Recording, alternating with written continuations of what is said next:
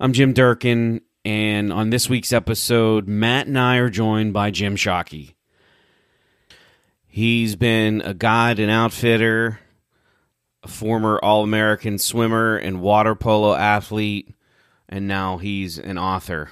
If you've watched any hunting TV over the last 30 years, you know who Jim Shockey is. Jim is one of those guys that's every bit as interesting and intellectual to talk to as you would think he would be from watching his his shows. Very genuine person.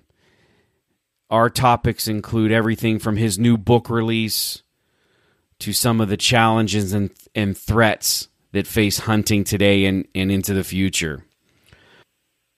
The topics were interesting to talk to Jim and get his perspective on things and and even took the form of, of a debate, which was was interesting to see uh, from my perspective to see how Matt works and to see how Jim responds and to see how Jim works and to see how Matt responds. Two brilliant minds challenging one another. And I got to be part of it. You'll see in that at the at the end of the day, we all come together in agreement. And the overwhelming theme of this episode is wildlife first. So, again, thanks for listening, and I hope you enjoyed this episode.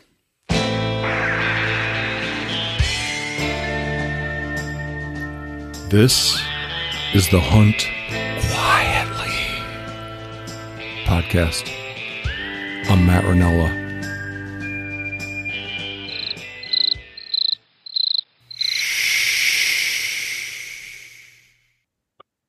I'm Jim Durkin, and I'm here with Matt Rinella and Jim Shockey. How you guys doing?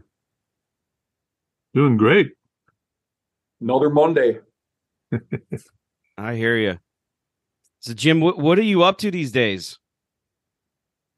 Well, I mean, I, I honestly, I'm spending most of my time on my uh, my novel. That that's this right here. Call me Hunter.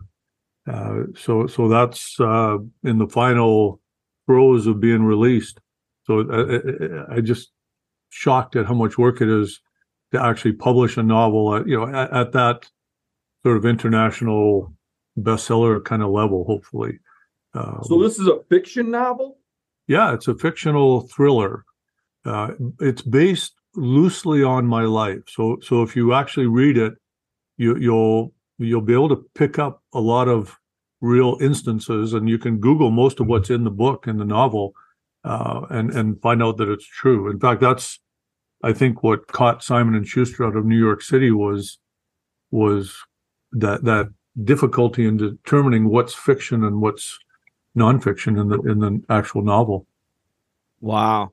And how long's this been in the making, Jim? Uh, I, I wrote the first page 25 years ago, uh, more than 25 years ago, 1996.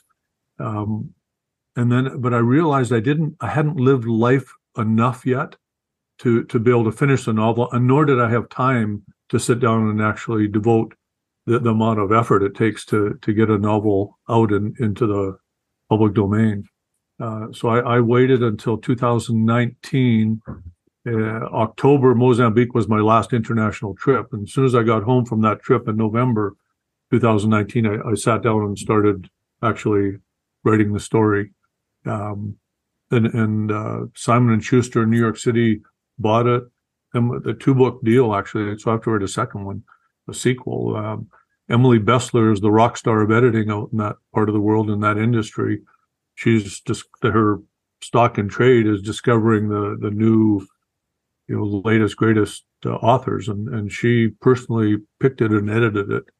Um, so we've been going back and forth for the last year with doing the editing, and then um, just recently I got the copy edited version, and I've sent it back to them. So now it'll come back to me one more time uh, and uh, then it'll go to typesetting and another you know edit through after that. And uh, then it'll be released to the public. The advanced reader copies will be out in uh, middle of may. You know there's maybe 200 copies that'll go out to influencers and reviewers. And then you'll start working on the second one. I should have been already working on that uh, you know uh, six months ago but you know i'm kind of one of those show me the money kind of guy. so So until I see this one out and holding it in my hands and and can read it, it will be it's very difficult for me to move on to another project. So so I but I've been I, I guarantee every single day eh, I, I think about it and, and where I'm going to take the the characters in this novel. The um, protagonist is actually a young lady. Um, um, she uh, she she has a I don't want to give it all away, but there there's a, a anti-hero that's a hunter, and there then there's a, um, a villain that's an animal rights person. The woman is the hunter. No, the woman is the she's the protagonist in the book, so she's the main character. Uh, yeah, I, I just don't want to give it all away, but uh, yeah, yeah. it, it's it's a uh, yeah, it's it's it's good. I mean, I, I just got a um, you, you know from Yellowstone, uh, the movie television series Yellowstone, the character the character Rip. Uh huh. He, he just gave me an unbelievable, you know, because I, I he, we sent him a digital version of it, and uh, I, sh- I should see if I can find that on here and read it to you. It's pretty, it's pretty cool to, you know, get somebody like that to. Uh, his real name is Cole Hauser, but uh, sorry about this. I should have, but I can. This is what he says about it, and this will be, you know, on the cover. Uh, Call Me Hunter is a captivating account of a young girl that brings the reader a sense of empowerment, resiliency, and hope, a visceral reminder that humans are animals at the very core. So That's a good blurb. That's a real Yeah. good. yeah. So anyway, that yeah, you asked. So unfortunately, you're gonna you're gonna get the full meal deal when it comes to what I'm doing uh, recently. If you ask that question, No, good, Yeah. good deal. I, I, don't think any of our listeners, I mean, all of our listeners, obviously, you need no introduction. But what I didn't realize, you were in the military. Is that correct? well, yes and no. I mean, I, I was bestowed the rank. We're on the British system here, Yeah. so the the troops can actually pick a um, uh, a commanding officer, uh, but it's it's and the rank is bestowed upon them. I think originally back, you know, hundreds of years ago, it was so that the troops would get paid. So they would pick a duke or somebody like that and bestow a rank on them, a military rank, so they could say, you know, I'm a, I'm a lieutenant colonel or a colonel or, and and so I was bestowed the rank of lieutenant colonel because for CRPG, for Canadian Ranger Patrol Group, um, up here in Canada, the the troops chose me as as their you know honorary. Right so yeah, I wore I wore the uniform for six years in the Canadian Armed Forces, um, full rank. You know, uh, Yeah. except. Uh, in a field of battle, I, I would have had to defer to the actual commanding officer, so he he's above me in that. But even though we had the same rank, I, Yeah, I didn't know that about you, but doing a little research for this podcast, I didn't realize you were an accomplished swimmer and uh, water polo. You were on the world teams. Is that correct? Yeah, well, I I was I was an all American swimmer. Uh, I I left home at 17 to go to university on a swimming full ride swimming scholarship. Um, and but after two years, I switched over to the Canadian national water polo team. Basically, walked on because I'd always played water polo. I loved the sport, and uh, played for Canada for six years. Uh, I, I played against you, you, the states many many times in Yeah. various tournaments around the World Championships in Berlin in 78 and Ecuador in 82. Uh, but in 80, we boycotted the Olympics. Uh, Jimmy Carter decided because of the Russian invasion of Yeah. Afghanistan. And then in uh, 84, for the Los Angeles Olympics, they wanted the team to centralize for six months before the Olympics. And, uh, you know, I was getting married, and I mean, I'm not stupid. Uh, when when I had my my soulmate Louise there, there's no way I was going to go centralize for six months on the other side of Canada. Right.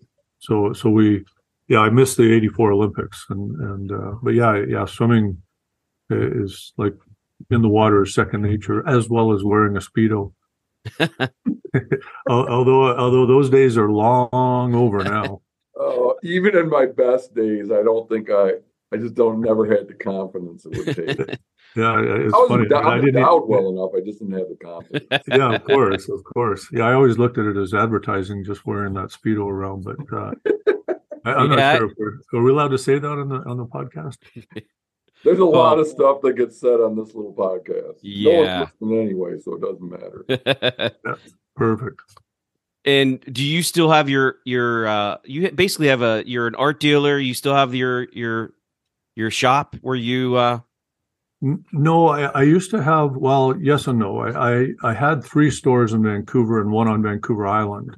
Um, we, back in the day, I dealt in ethnocentric folk art, furniture, and and art.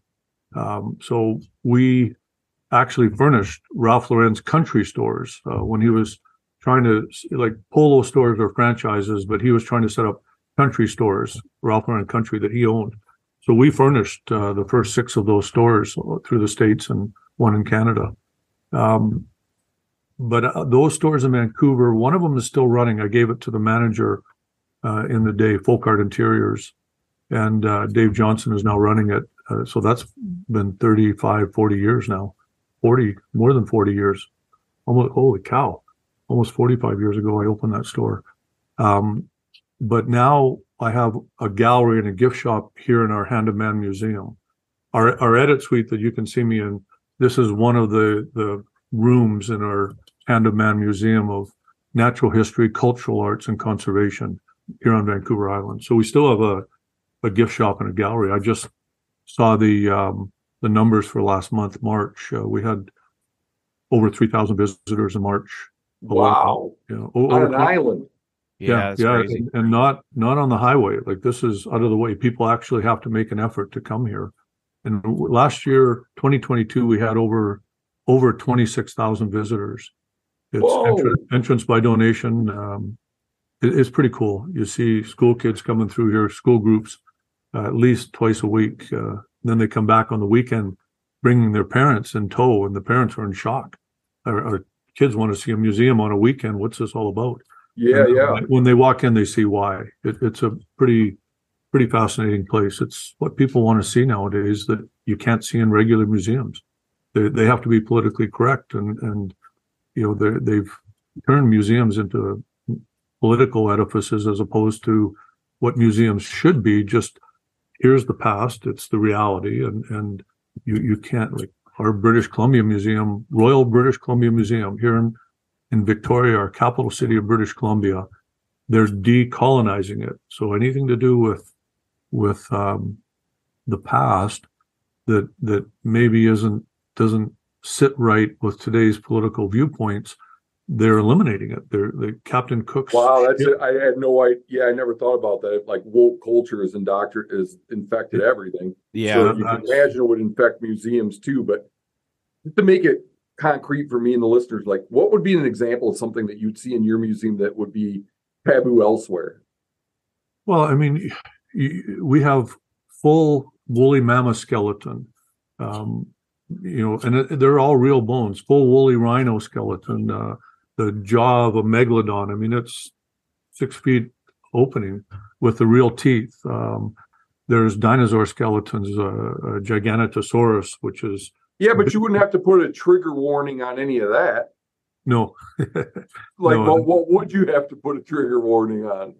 uh, you know that probably the mounted animals because there you know there's a fair few mounted it's not a hunting museum but there's natural history objects in here. So there's um you know there's li- mounted lions and and uh you know that that's a trigger for sure um. Okay.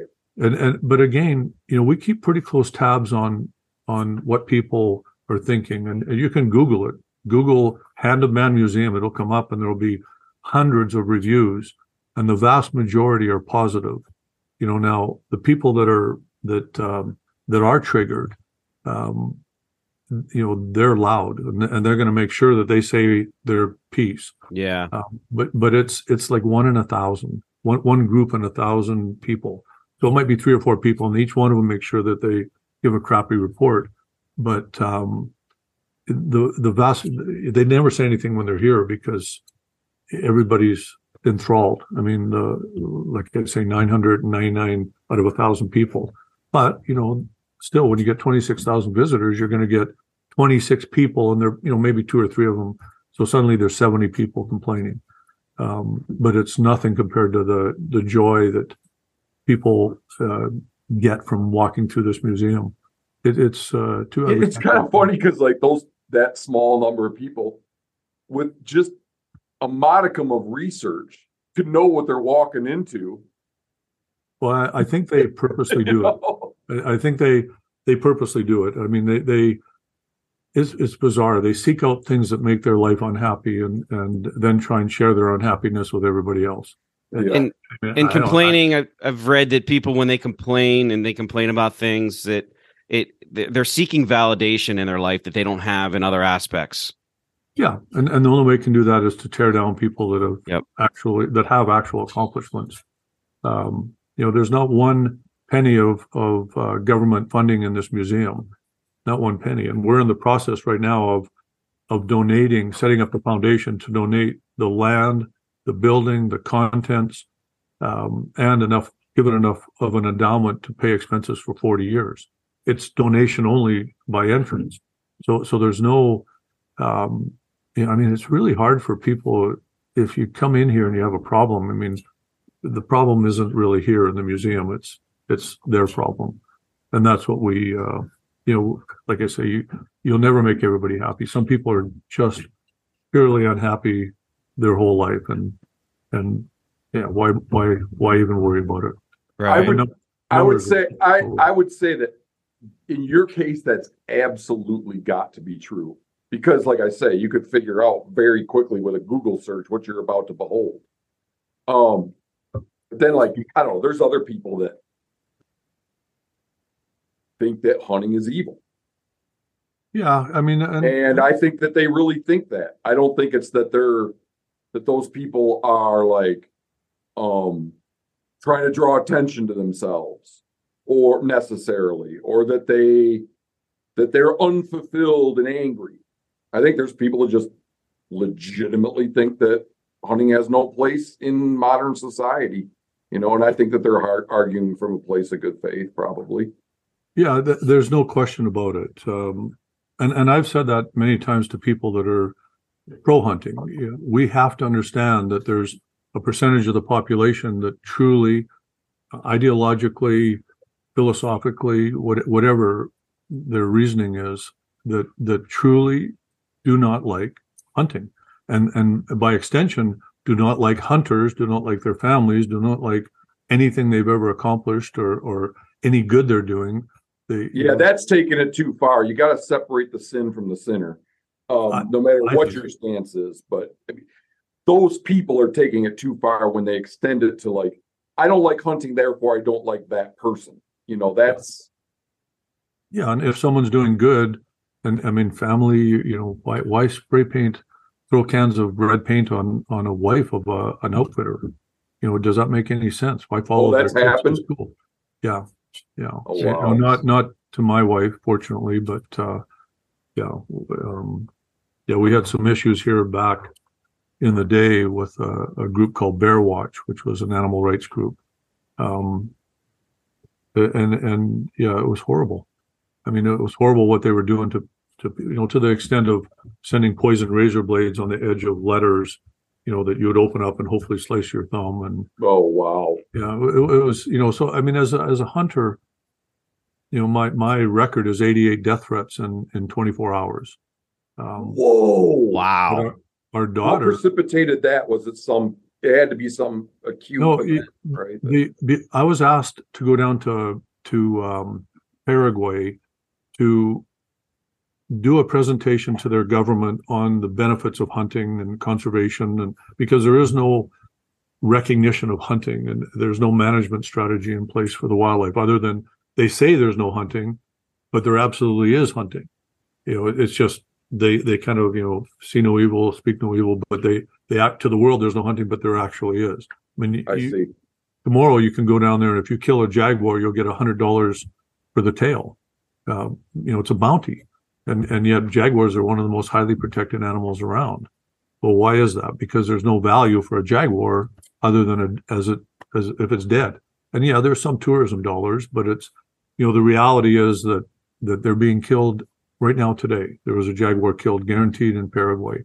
So so you know some people high up in their government asked me to come and and basically grid Paraguay and, and let them know what's there, what what is possible for in the way of hunting and, and whatnot. And, and they gave me export permits for any animals that I hunted. Um, yeah, and there was, you know, there was stipulations of what I could and couldn't hunt. Um, jaguar was definitely not something I could hunt, but but but when I did my presentation to the government, um, uh, the local press and local press, mainstream media, they make two dollars for bad news and one dollar for good news. So how do you think they're going to spend anything like that? Um, so when that came out in in their national press, they they called me a, a bandito, yanquito, or something like that, an American bandit. But I'm Canadian anyway. But it, but it uh, it made front page news for about three days, and and so the, during that period, I was, you know, you, you get death threats, but um, you know, From from people in Paraguay, or or did it spread? yeah, no, it's mostly from down south. Okay. Um, you know, we we followed up on some of them uh, just to see who was the perpetrator of these threats, and they were pretty vile. I mean, these are, you know, people they they would tear people limb from limb, at least you know, typing that they would, Mhm. um, as as opposed to having an animal killed. Although they'll eat a cow, you know, it, it's just Mhm. bizarre. The, the the the hypocrisy to me, but that's again, there are people that truly believe that, you know, I'm a vegan and I don't uh, I don't eat meat and I don't think I should. However, their soybeans are monocultures with millions and millions, tens of millions of acres that's destroyed wildlife habitat. I mean, you, every one of us has blood on our hands of the wildlife of this world. There's probably 10 billion animals today being killed. When you talk about shrimp and prawns and crabs and fish and, and insects hitting windshields, I mean, we are all responsible. Nobody in nobody that's on two legs and sentient human being can deny that they're they're part of the problem. Eight billion of us. Yeah. you know, I mean, I, I I don't want to maybe get the Jainists. You know about the Jainists? no, Yeah. I don't- I think They they're like a- sweep as they walk. They sweep the the dirt in front of them so they don't step on anything. wow. they're a they're a Hindu sect. Yeah. Yeah. Yeah. and, and that's you know that's that's great um part of the reason that we're here on this planet if we look really to the basics are, are to propagate our species. And and we've been very successful at it. You know there's 8 billion of us. Um, not as successful as chickens there's 25 billion chickens but about as successful as cattle 7 billion cows out there. Um, if if you look at it in a biological sense our, our purpose is to propagate and we've done well. To to you know spend time to brush the earth in front of you there wouldn't be 8 billion of us right now and, and there'll be people that say well that's a good thing and and maybe Well, it is I don't Well, know. there's nine. There's nine billion of us, isn't there? there's which Nine billion of us. I, I don't think so i think we just hit the 8 billion mark here I Eight think it's eight. Okay. Yeah, I think it's eight billion. We just hit it. Okay. but but have no have no fear we're going to reach 9 billion in the not too distant future So yeah, I don't know. I'm barely asking this question, but because it's just too philosophical. But when you say our purpose is to propagate, where where is this purpose coming from? Is this something that we decided ourselves? no no that that's innate. I don't care what species it is around the world. Your your your goal is to have children you know and, and yes we can we can uh, you know again philo- philosophically decide to not have children. That's fair enough. Um, and there's very good reasons for not for some people. But generally as a species like every other species we want to have babies and and see them have babies and and you know have great grandchildren um, yeah you know we may think we're above nature but we're just part of nature. We're we are we're not cosmic event in this this whole uh, you know big universe. We're we're our purpose is like every other animal survive and and propagate Jim, since you've seen the real threats, and I mean, 88 death threats is no joke from the antis. You And that was probably, in one day in one episode. yeah, that's crazy. You probably place the threat from antis a lot higher than, say, myself. uh you mean place them as in Like moving forward for the future of hunting, where where do you see the antis playing a role? Well, I, I think that they're an undeniable part of it. I mean, and they always have been. I I would venture that the caveman that came in was a was a superb hunter, providing for the you know the rest of the tribe. Um, was probably vilified by a percentage of the people. Uh, you know, ten percent were good hunters, and and uh, eighty percent were okay hunters, and you know, on the scale to maybe crappy hunters, and then there was the non-hunters and the anti-hunters. I I, I think it's I, I, wouldn't doubt that someday they're going to identify a gene that that uh, makes somebody a hunter. You know, I it mean, almost seems, I yeah. So you know, most traits are governed by many, many genes. You know, so uh, there's very few traits that are Mendelian inherited, where it's governed by one gene. Um, how litmus paper tastes is one. Uh, and then, Some, but uh, somebody somebody here went to genetics in university and learned about Drosophila. Yeah. So, but I'm getting to a very simple point. I agree with you, and and it could be that that really is governed whether you want to hunt or not is really governed by one gene. Like you could be right about that because it's an on-off switch in people. I, yeah, I'm not disagreeing. If you read my novel, I actually address some of that in the novel. Um, you know, not not in not in depth, uh, but I, I, do bring it up, and and so yeah, you're not you're not going to find me disagreeing. And you know, eh, like I say in the novel, I, I talk about that. that. I have one friend that's a avid hunter, and his daughters have no interest, and then I have another friend who has no interest in hunting and hit, but somehow one of his daughters is rabid about it. Yeah. Yeah, and that that's I've seen it many examples of that. I mean, older now. I'm 65. I've seen over the decades examples of of the hunting desire skipping generations. I mean, yeah. it, it just why is that? It, there can only be one thing because your your your nurturing is about the same when you learn right. how to nurture right, from your exactly. parents. So, yeah. so what has really changed? And it's not because they've urbanized or rural moved to the rural uh, side of the world. They're they're just it's just inside you. You are, you know, either you are or you aren't. And like I said, I think in the past we've had to be to a degree. So everybody tried it, but there was 10% were really good at it and 10% were really crappy at it and 80% were this way or that way on it, depending on their luck. So, so you know, I, I think I think they'll identify a gene someday. I mean, let's face it. If you really break it down on the science side, we're all just a product of of this enzyme and that protein and and that molecule mixed in. I mean, I mean, I'm yeah. suffering from arthritis right now. I can't lift my arm. You know, I, I couldn't walk up a mountain if I was paid right now. And if you told me that a year ago, you know, uh, but what is it? The scientists or doctors just say it's some little imbalance in, in my immune system that makes me get inflammation. What the heck's inflammation? Well, that's some kind of little chemical. They can't even explain it. So, so yeah, we're, we're just a product of a whole bunch of molecules and and uh, and atoms all mixed together, and this is what we get. Now, yeah, you know, the if you're if three, you're three parts nature and maybe one part nurture. I would say I would say that's probably a pretty reasonable, you know, division. We uh Matt and I on this podcast we've talked about some of the threats and fortunately we've to, threats to hunting. Unfortunately, we both really haven't experienced the impacts of of the antis and their and their role in legislation. Do you guys want to talk about some of the other threats for the future hunting? Um, yeah, like I'd be interested in knowing what Jim Shockey thinks the right posture is for the hunting community to minimize the threat to anti from antis. Like, well, what's the right? What, what should we be doing? Yeah, I, I think you know what what you would see here in this Hand of Man Museum.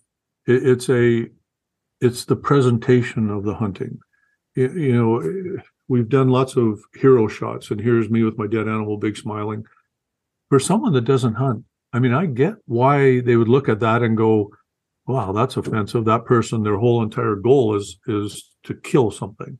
But we all know as hunters that that's you know, a tiny fraction of this, you know, three dimensional ball that makes up hunting. It, it, it's almost an insignificant part of it. You know, I think it was Ortega de Gasset, the Spanish philosopher, that said, you know, I don't hunt to kill, but I kill to have hunted. So so killing is necessary if you're and, and if we're going to eat it, it's pretty hard to get them to volunteer, you know, and, and euthanize themselves. Um, so so but but the kill is a tiny part of it. So it, I think it really comes down to our our presentation. You know, So I would, could you, th- th- this is the reason why I would say it'd be a good idea to just completely dispense with hunting TV and, and hunting social media. I don't see it doing any favor. I, I see it as negative in a whole panoply of areas. I'm not primarily concerned with the antis. I'm for, I'm concerned with hunting TV and hunting social media leading to the privatization of, of hunting opportunity.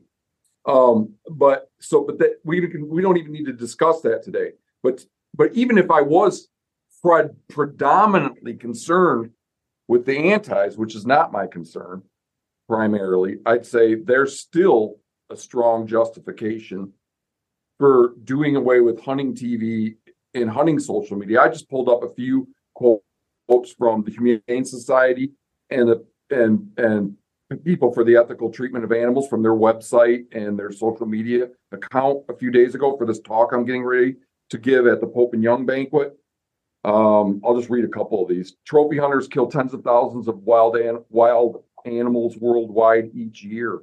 Why? They argue it promotes wildlife conservation and help local communities. Their social media posts glorifying this violence with photos of themselves posing besides animals they just murdered say otherwise. I'll just read one more. I could go on and on for days with Yeah. you. Uh, killing magnificent, magnificent wild animals for fun and social media bragging is not only wrong, but a serious detriment conservation. So I think, in my mind, when people put dead and dying wildlife on social media, they're threatening my hunting, which pisses me off. You know, Yeah, it, it's a again when I post a, a, a you know hero shot, we call it um, the trophy animal. If I'm with my moose, I'm I'm proud of that. That's that's a uh, it's it, a trophy by definition is a, a, memory or an object is a reminder of an accomplishment or an event in the past. And and so when I post that picture of me with a moose, I always you- you can go back to my social media.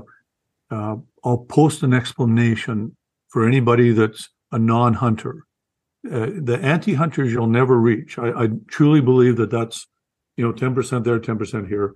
You know, never the twain we're going to I meet. think we reach them in the sense that we um we embolden them and Yeah. we make them more angry by showing them this stuff. Yeah, we, we we certainly enable them to to say things like you just read to us. It's low hanging fruit for them. Yeah, and it's easy if again, I I think if it's going to be posted, there needs to be, you know, not the classic disclaimer, but at least a some sort of a um, an explanation for the non-hunters. Uh, so I, I, you know, I don't, I, you know, there, there's the the group that hunts that says, you know, damn them, just let's just do it, and who cares, and it, that that's not realistic going forward, especially with social media nowadays, because you it's not staying inside your circle; it's going outside your circles. It's going yeah, and they're grow. saying that for people that don't post anything, like myself. You know, Yeah. they're saying Yeah, damn exactly. them, damn whatever they think. Like they're doing that for me. They're making that choice for me, which yeah, I but, but really struggle with.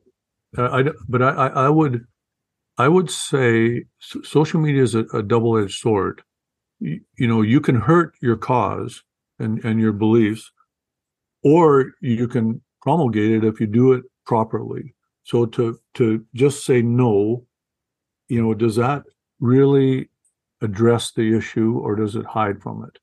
You know, so, so I don't know that getting rid of the, those kind of a, sh- those kind of shots, those photographs is the right way to go. I think the right way to go is to explain to people. It gives you an opportunity. Every single time that that uh, one of these photographs goes viral, it gives us an opportunity to tell the truth, to tell what it really means, to to explain the the depth of our our spirituality when it mm-hmm. comes to hunting. you know how hunting is is us getting in touch with our ancestral soul you cannot speak like that if you don't have a forum to speak to so or speak Well, upon. can't you do it without without a dead animal or a kill shot? You know it's like saying can i start a social media controversy? Yeah, well, I don't know how else you can get the the message out there. What goes viral? You know, I said earlier, good news is one dollar, bad news sells for two dollars. So how do you get something to go viral? I, I had a wonderful day today, and look at this pretty picture of my outdoors. You think that's going to go viral? No, it's not. You're not going to reach as many people. Now, is it good? Is it bad? I think it depends on the messaging. So I, I, I yeah, think we, I- we just I- most the things that go most viral are Cecil the lion. You know, yeah. I mean, it, to it's construe that. again, if you look at it as an opportunity to reach more people, and that's what social media is. Why do you, why do you think these kids jump off buildings and and nearly you know and die? You know, because they they want attention, and and they don't get it by just saying, "Hey, it's a wonderful day." Th- Uh, th- Yeah. That's that. That's in my opinion the root of the problem is that there's no barrier to entry. If you are just a guy that wants to show the hunt he went on, everybody has a camera on their phone. Everybody has the ability to upload to YouTube or their social media platform and there's there's no editor there's no there's no barrier to entry i mean back in the day if you wanted to get your your picture published you had to go through an editor and a series of of roadblocks Sorry to do this. My dog is chewing on one of the cables in our. camera, so- this must be a young dog. Sorry about that. Uh, I, I, I was gonna leave baby our, our seven month old dog, and she's like eighty pounds already. She's not gonna be a ballerina. I was gonna leave her with Louise, my wife, but she said, "No way, you're taking her." So that's So all right i have she- three german shepherds so yeah, so so you understand when they're young there. So she's chew, chewing on the the cable that would have lost our whole feed here, I'm sure. So, so I apologize, but go, sorry about that. Uh, go ahead. no i was just saying that there's there's no barrier to entry so there's no there's no oversight there's no one telling that person hey this is this looks bad this is this is not going to bode well for the hunting community Yeah, and you and you yeah, get the, yeah, but even the mo- like even the mo- I look at the most tasteful stuff, and it's still somebody sitting there bragging, and it's still like most a lot of the times there'll be a bunch of hashtags underneath with gear companies, which I could think goes against the North American model of wildlife management. It certainly goes against um, George Grinnell's like code of a code of a outdoorsman, which said there should be no profit from game killed. Grinnell, like for people that don't know, he's the co-founder of Boone and Crockett Club along with Teddy Roosevelt. So even if it's even if it's not somebody bashing a head a dead a half dead coyote that they just ran over with their snowmobile on a rock, which I saw last week, it's uh, it, it's to me it still is not helpful with with non-hunters and and animal hunters like the the intersection of commerce and dead wildlife. I don't i i it makes me root for PETA, you know? And i'm a lifelong hunter. You know, it, it, you start you you start infringing on people's rights. ah, ah, ah, ah, ah, jim just careful here I I know I, i'm not passing trying to pass any laws I, I know, but It- but it, the the problem is, you know, not everybody thinks like you. Not everybody thinks like me, and and uh, and and I, I see it all the time. You know, like I say, damn them. Let's just. Why should we? Why should I hide what I do? And this is what I love. I, I yeah, it's it's we're so dichotomized nowadays in, into little specific groups that you believe that you do believe you hunt, but you don't think pictures you hunt that you think pictures should be shown. You you hunt and you think we should not only be showing them, but we should be shoving in people's faces. You know, you, you hunt, but you keep it quiet. You know, that's in our own group. You know, that, Yeah. that, that are hunters, and and I, uh, you know, I, it, the more we divide ourselves up, and I'm sure on the animal rights side, there's people that say, you know, we should just go blow up their boat. Let's let's put a, a you know a mail. Let's send them a mail bomb. This has happened you know and i'm sure that there's many people that are believe in in animal welfare that look at that and go find that repugnant and abhorrent. Um, so so you know, but they stick together because you know they they want to affect a change in the end, and and they don't want to be a, a tiny, you know, smaller number. Um, Yeah. So so I. You It's know, weird to have this conversation because it's not even the, the antis that I think are destroying hunting. not even the anti. The, what- It's not the antis that are the threat in my in my mind. The the Yeah. threat in my mind because I only care about publicly accessible non-pay hunting. Um, and there's lots of there's lots of uh, historical precedents that suggest that that's a good thing to care about. Um, I always read this quote by by Aldo Aldo Leopold. Um, he writing in the Journal of Forestry in 1919. He's talking about a, a kind of hunter, and I, I fit this description. They hunt national forests for other reasons than merely inability to own a private shooting preserve or pay dues in an exclusive club. Regardless of the cost, there's an ingrained repugnance in the heart of many sportsmen to having their sport served to them in a spoon. There's a certain rugged independence which eschews bought in sport. He's talking about me there. And um, there's also with public trust doctrine, um, going all the way back to Magna Carta and the British system and and and, and Roman civil law. Before that, this that indicates that that that citizens should have a, a right to access game for hunting. So like that's where I'm at is that's what I'm trying to restore. And I say restore in much of the country because it's gone much of the country and protect. And I see social media and hunting TV way more than being a threat, giving fuel to the antis. I think it, it, as it, it is absolutely horrible for publicly accessible non-pay hunting. It's free advertising for people that want to develop hunting properties and sell them, or people that want to it's lease out their land. You know, it, so that's that. And it's not even. I used to have to make the argument that that was a byproduct, but it's it's more than that. It's like the hunting industry admits it themselves. There are TV shows like Whitetail Properties or The Hunting Land Man, where they show you hunting con attractive hunting content and then try to sell you a piece of property afterwards. You know, like where's the trying to where's the, where's the trying to make sure everybody has a place to go? There's none of that anymore. It's just commodifying, privatizing, and that's where my my big concern is with hunting TV and hunting social media is it's pushing us towards a European model of wildlife management. The hunting industry is pushing us towards a European model. The nonprofits who are just really the the handmaiden to the hunting industry now are pushing us towards privatization. Yeah, uh, uh, I'll, I'll, I'll take, uh, I'll, I'll take, I'll play devil's advocate here.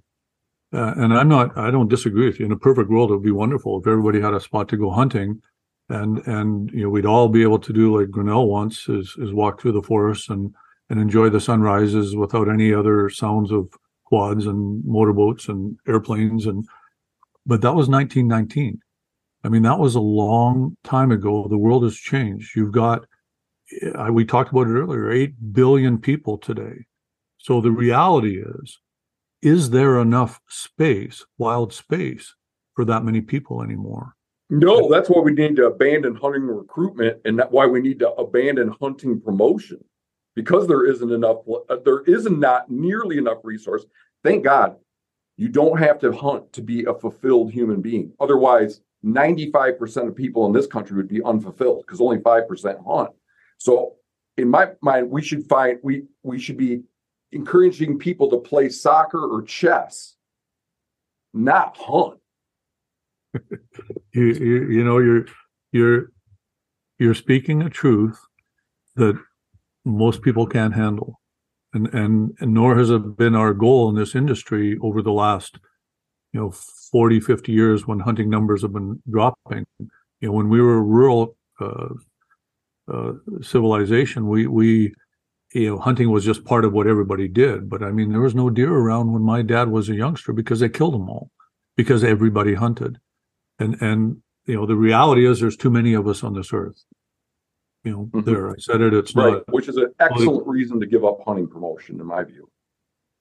yeah. But then it's, then you get into the, what about the next generation that wants to hunt, that has it inside them that you, you say, go play chess? And, and No, there's more, Well, there's no, more. no, I, I make a distinction between, like, what I think the nonprofit should do would be have a phone number and an email address. If you want to hunt, call us. But that's not the way it works. The hunting industry and the hunting nonprofits put out glitzy advertising, social media campaigns. They love to collaborate with Joe Rogan, who stands at the nexus of the hunting and non hunting industry with a huge platform and never shuts up about it. Um, to bring people into hunting. So, in my, I make a major distinction between, between providing a service for people that want to learn how to hunt and trying to entice people into a pastime that's already saturated. You know, if, if it's under threat, you know, Joe Rogan, we'll take him as an example. He reaches more non-hunters than arguably anybody. I mean, Ted Nugent may be up there, but but Joe Rogan, uh, I would say the metrics would show that he reaches more people with a pro-hunting message. Now, if you're in a battle, um, and I'm talking figuratively, I'm not talking about duking it out, but but if you're in a battle to preserve your tradition that you want, which you still obviously want and you still want the opportunities to be there, they could be taken from you unless you have the numbers. Numbers talk, dollars talk. Um, if you don't have the the people supporting you when it comes to a vote on whether hunting should be banned, just ban it because the majority of the people, you said it, 95% don't hunt. So if they decide why should we, why do we need hunting? What are you going to do about it? You know, you can- Well, Joe Rogan trophy hunts, and the vast majority of America, and he puts grip and grins huge bulls on social media. The vast majority of Americans are opposed to trophy hunting. They, the vast majority of Americans are on board with hunting for meat. So there's there's that. I he he's playing right into their hands there. And then what he's doing, I don't even consider it to be hunting. I call it Disneyland hunting. Like he goes to places where it costs fifteen thousand dollars. It would cost me fifteen, twenty thousand dollars to go hunt there. You know, like I, I always say, he's like a kid that went to Disney World and rode Space Mountain and then came home thinking he was an astronaut. You know, it's like he he models privatization. You know, he he models everything that I think is the biggest threat because I'm not focused on the antis. I'm focused on the hunting industry and the hunting celebrities jacking up the value of access to wildlife and making it a pay to play thing that I have no interest in. And I'm trying to protect I, I the bet I'm waging and Jim is waging is that there's some segment of uh, us out there that really don't see the point in paying to hunt. Like I would rather if I'm going to pay for access to go shoot a deer, I just go buy a steer at that point. I, I just I'm just going to interject here.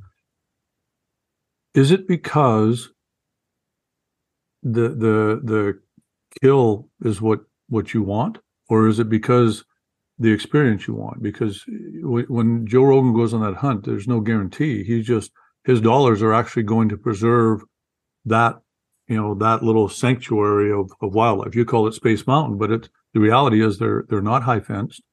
It, it's it's a habitat that's preserved, and what preserves what buys back the habitat from cattle in in North America.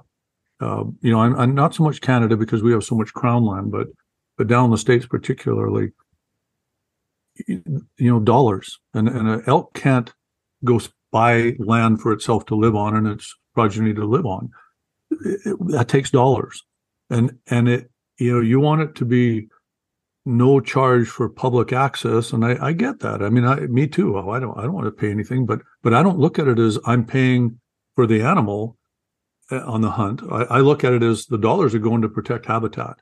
And and no matter how you slice or dice it the the more money that those animals bring in the more habitat they're going to have to live on and the more opportunities there's going to be. But But because there's 8 billion of us now and there's not enough space, the 1919 reality is not the reality of 2023.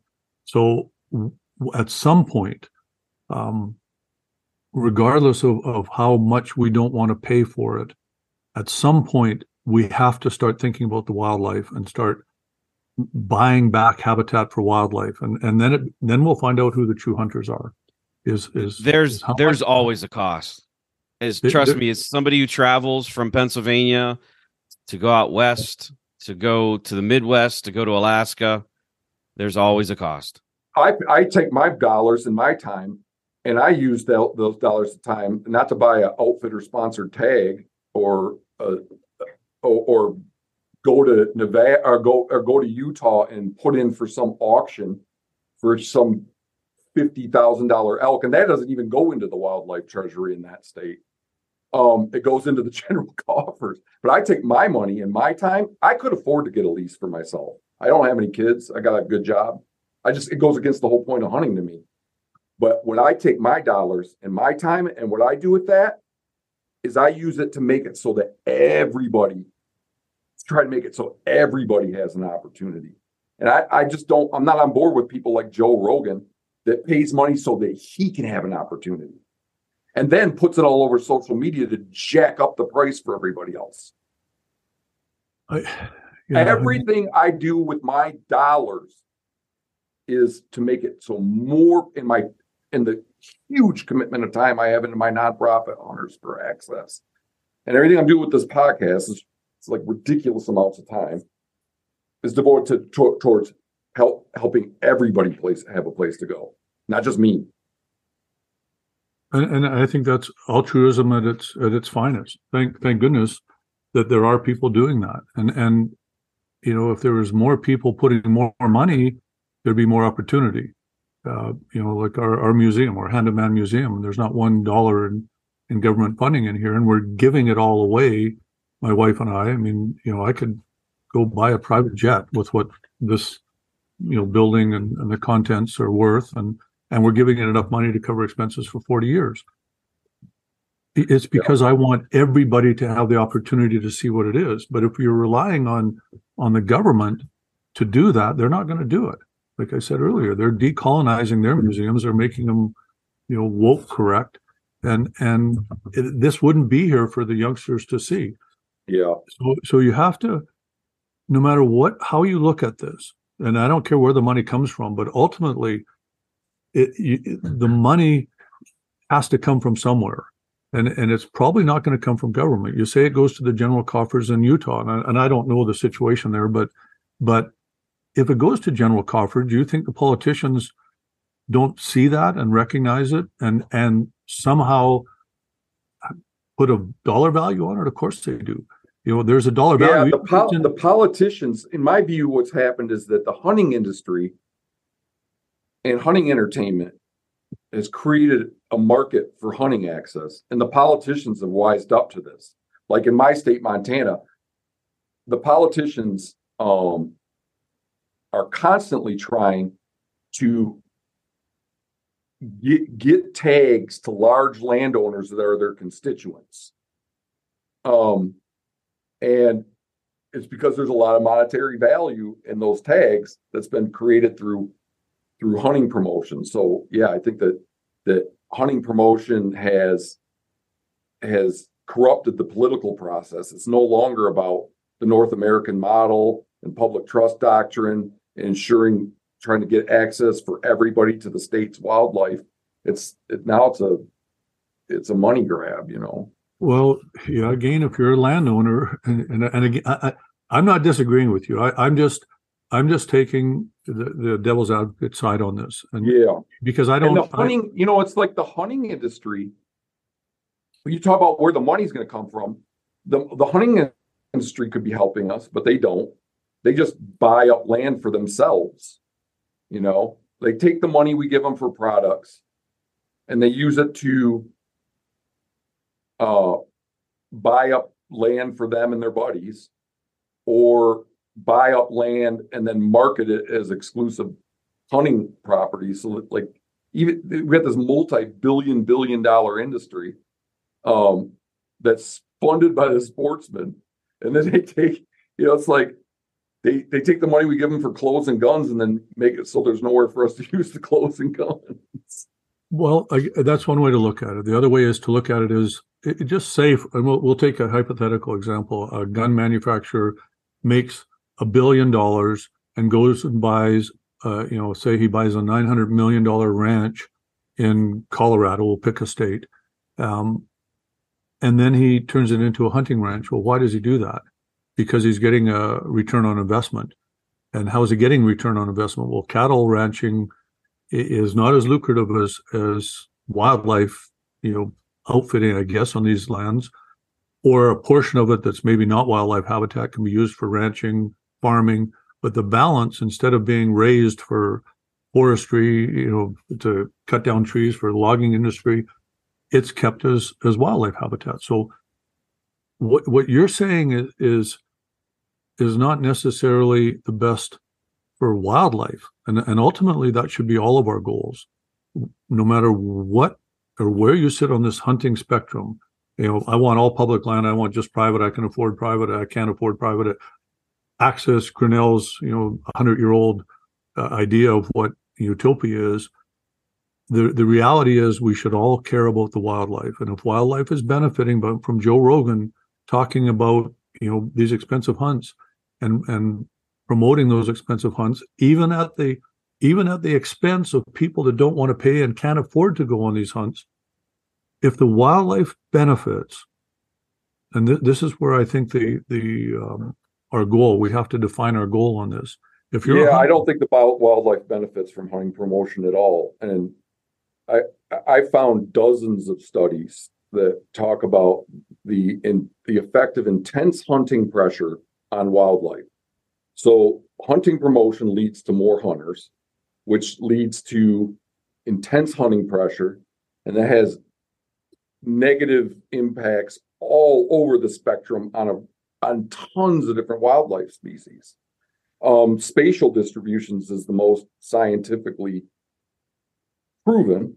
Everything from ptarmigan to elk to brown bear to whitetail, mule deer, waterfowl. Peer-reviewed studies showing that that intense hunting pressure uh, messes with their use of habitat. You know, these animals are where they are for a reason because there's a fitness cost to moving from that area to that area, a negative fitness cost. So um, I'd say that that ain't good when animals are not spending time where they think they need to be because of hunting pressure. But there's also many, many studies that are much more direct. There's studies on new uh, intense hunting pressure reduces nutrient acquisition in elk. And these are in good journals I'm looking at too, like Ecosphere, Journal of Wildlife Management, um, Southwestern Naturalist. It reduces cow, calf to cow ratio in elk, pregnancy rates in elk, lipid storage in gadwall ducks, body mass in mallards, infant, infanticide rates in brown bear. And this is just a sample. So I'm not, I am not convinced at all that turning more people into hunters does something positive for wildlife. Again, you're you're speaking a, a truth that people don't want to hear, um, but but the the cure for every all those studies is is what not intense hunting pressure. Well, how do you how do you de-intensify hunting pressure? You increase the amount of land, the access to it. So it's supply and demand. You you, you demand's higher, so you increase the supply. Well, how do you increase the supply? You're going to need more habitat. How do you get more habitat? You have to buy more land for the wildlife on behalf. You have to act as their stewards. And how does it? How do you get more land? Well, it takes money.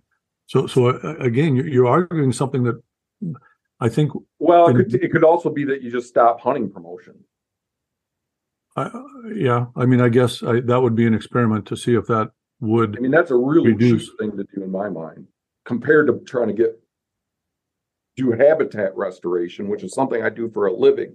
And it's it's devilishly hard. But there there's money involved, and and the the toothpaste is out of the tube. It's not going back. I, I don't know about that. Like that's that's something I talk about a lot. Like they call it hysteresis. Do you things work in reverse the same way they go forward? So we we impart hunting media. And that's what turned where I live from in the 80s, where my friends' dads could hunt all the surrounding ranch land and by banging on doors. And um, then came hunting TV. We input hunting TV and then social media. And then that leads to now access is shit. Um, I'm not convinced that it doesn't work the same way in reverse. If you take out hunting media, um, maybe it goes back to the way it way way it was, and that's why I tell people, you know, stop looking at that stuff.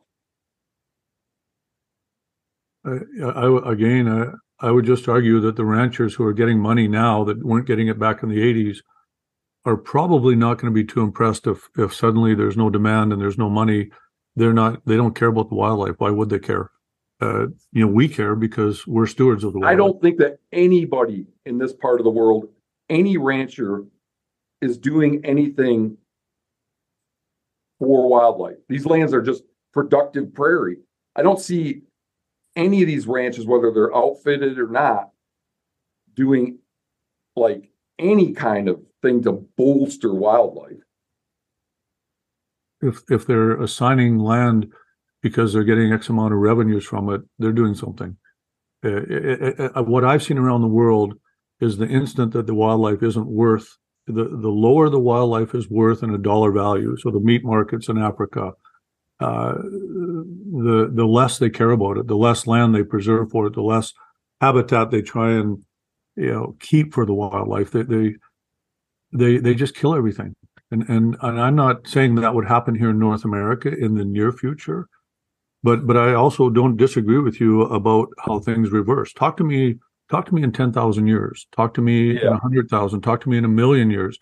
Talk to me about the mammoths. Where are they right now? You know, the where where are the steppe bison? There was millions of them. They're gone. And and so things reverse, things happen. Nature's a, a, a big entity that we tend to look at in our fairly confined snapshot in time uh, view of the world. 10 years back 20 years 40 years maybe 100 we'll go back to grinnell. Or you know maybe maybe we're thinking into the future five years 10 years what's in it for me? Um, again uh, my perspective and my travels and part of this museum is is to show the a continuum that the others change. You know we're we are instruments of nature's change. Yeah. and, and you know the no the, no matter what we're talking about in this whole hunting sphere more education is better. So we have jim that. and that's what like when when matt and i have had conversations about like hunting tv i've used your shows as an example of what a hunting tv show should consist of. You've always had a travel aspect. You all, you've always had an educational component. And you've always shown what is missing from 99% of hunting TV is the cultural importance of hunting. How do you look at the news shows that have none of that and just show the grip and grins? You know, uh, here, here's the thing. I, I, mean, I don't want to judge anybody. It's not not for me to judge. What I've learned in my travels, yeah. 306 days a year for the last 20 years, and and 200 days a year before that is is tolerance and and perspective and and there is no right and there is no wrong. There's there's cultural perspectives. Um, so I, I, don't want to judge the new shows and and you know throw them under the bus. Uh, you know I, I don't watch them frankly. Um, and not everybody is a storyteller and they also not everybody you know hunting for them isn't necessarily and part of it may be age and you know at the beginning it was you know what i hunted for. Then it then it became you know how i hunted archery. I wanted it to be more difficult uh, muzzleloader. And then it, you know now for me it's why i hunt. And and you know but i'm 65 years old. I've i've lived this life and i've i've gone through that phase and and most of the hunting television hosts are younger. I mean so maybe they're not quite there yet at, at the why we hunt. Um, but but you said it about the example. Um, you know, I try with our shows to to set an example, and and by success on the shows and longevity. I mean, we've been on the air for thirty years, um, you know, and and and, you know, sat I, near the top of the heap anyway on on um, you know by whatever measurements you're using. You know, so so the storytelling, the the you know the components of a hunt, family, humor, uh, culture, adventure, and and the animal right? That's the five components. If I had that in equal quality or equal quantity in each show, I thought that was the best show we could do. So you, by example, you show that hey, if you do it this way, you can be successful at it. Um, I'm hoping that there's some of the younger generation that of TV hosts and producers see that and and and emulate our example. I, I think, you know, I, am not all doom and gloom on it either.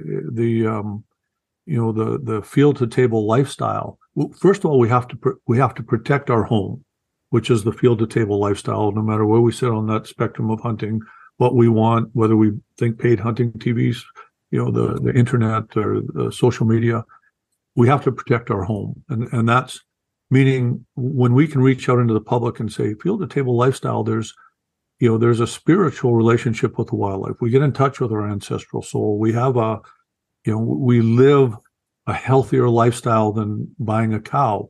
And I don't want to throw the ranchers under the bus either, because a lot of them are hunters and it's on their land that the wildlife resides in most cases, uh, farmers and whatnot. So, so I, I just think if, you know, if we simplify it too much and say it's social media and it's television, you know, I, I think that that also does a disservice to it. We have to be look at the but, bigger picture. But nobody is saying that except us. Some like like there like saying things like I don't want to throw anything about under the bus. You know, they have their way. I think there are some things that are just are just wrong. So I, like, I guess that's a philosophical difference between you and I. Is that I do see things some things as wrong, and like there is this gridlock where everybody that makes money off hunting, they can't take a tough stand on anything, anything that's at all outside the three or four things. Like we're concerned about the antis. That's a safe statement. You can say that. You know.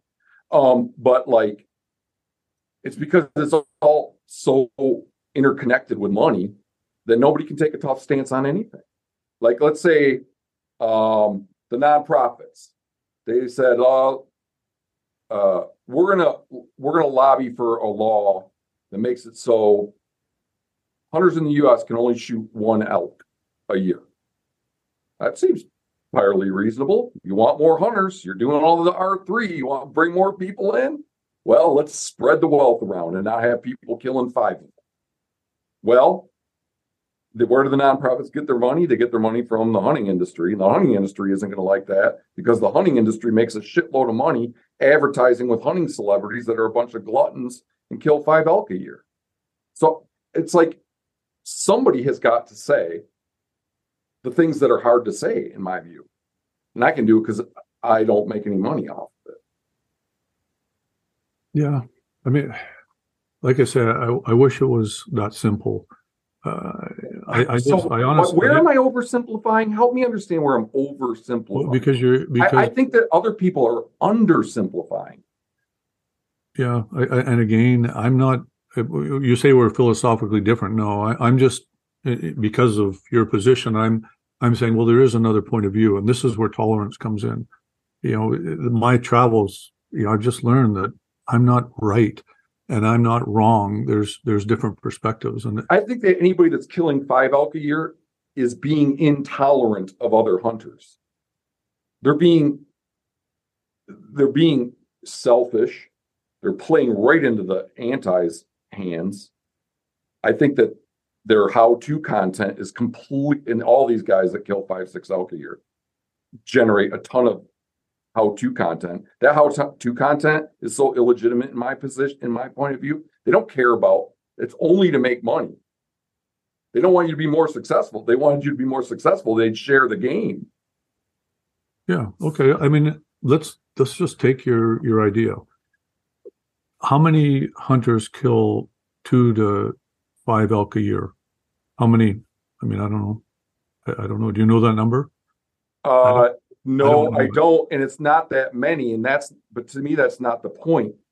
The point is, that's what's being modeled to the next generation as success, not working on access, not working on habitat, not trying to spread the wealth, not looking out for fellow hunters, providing opportunity for others if you're blessed with excess opportunity yourself. No, what's being modeled to, as success is being a game hog.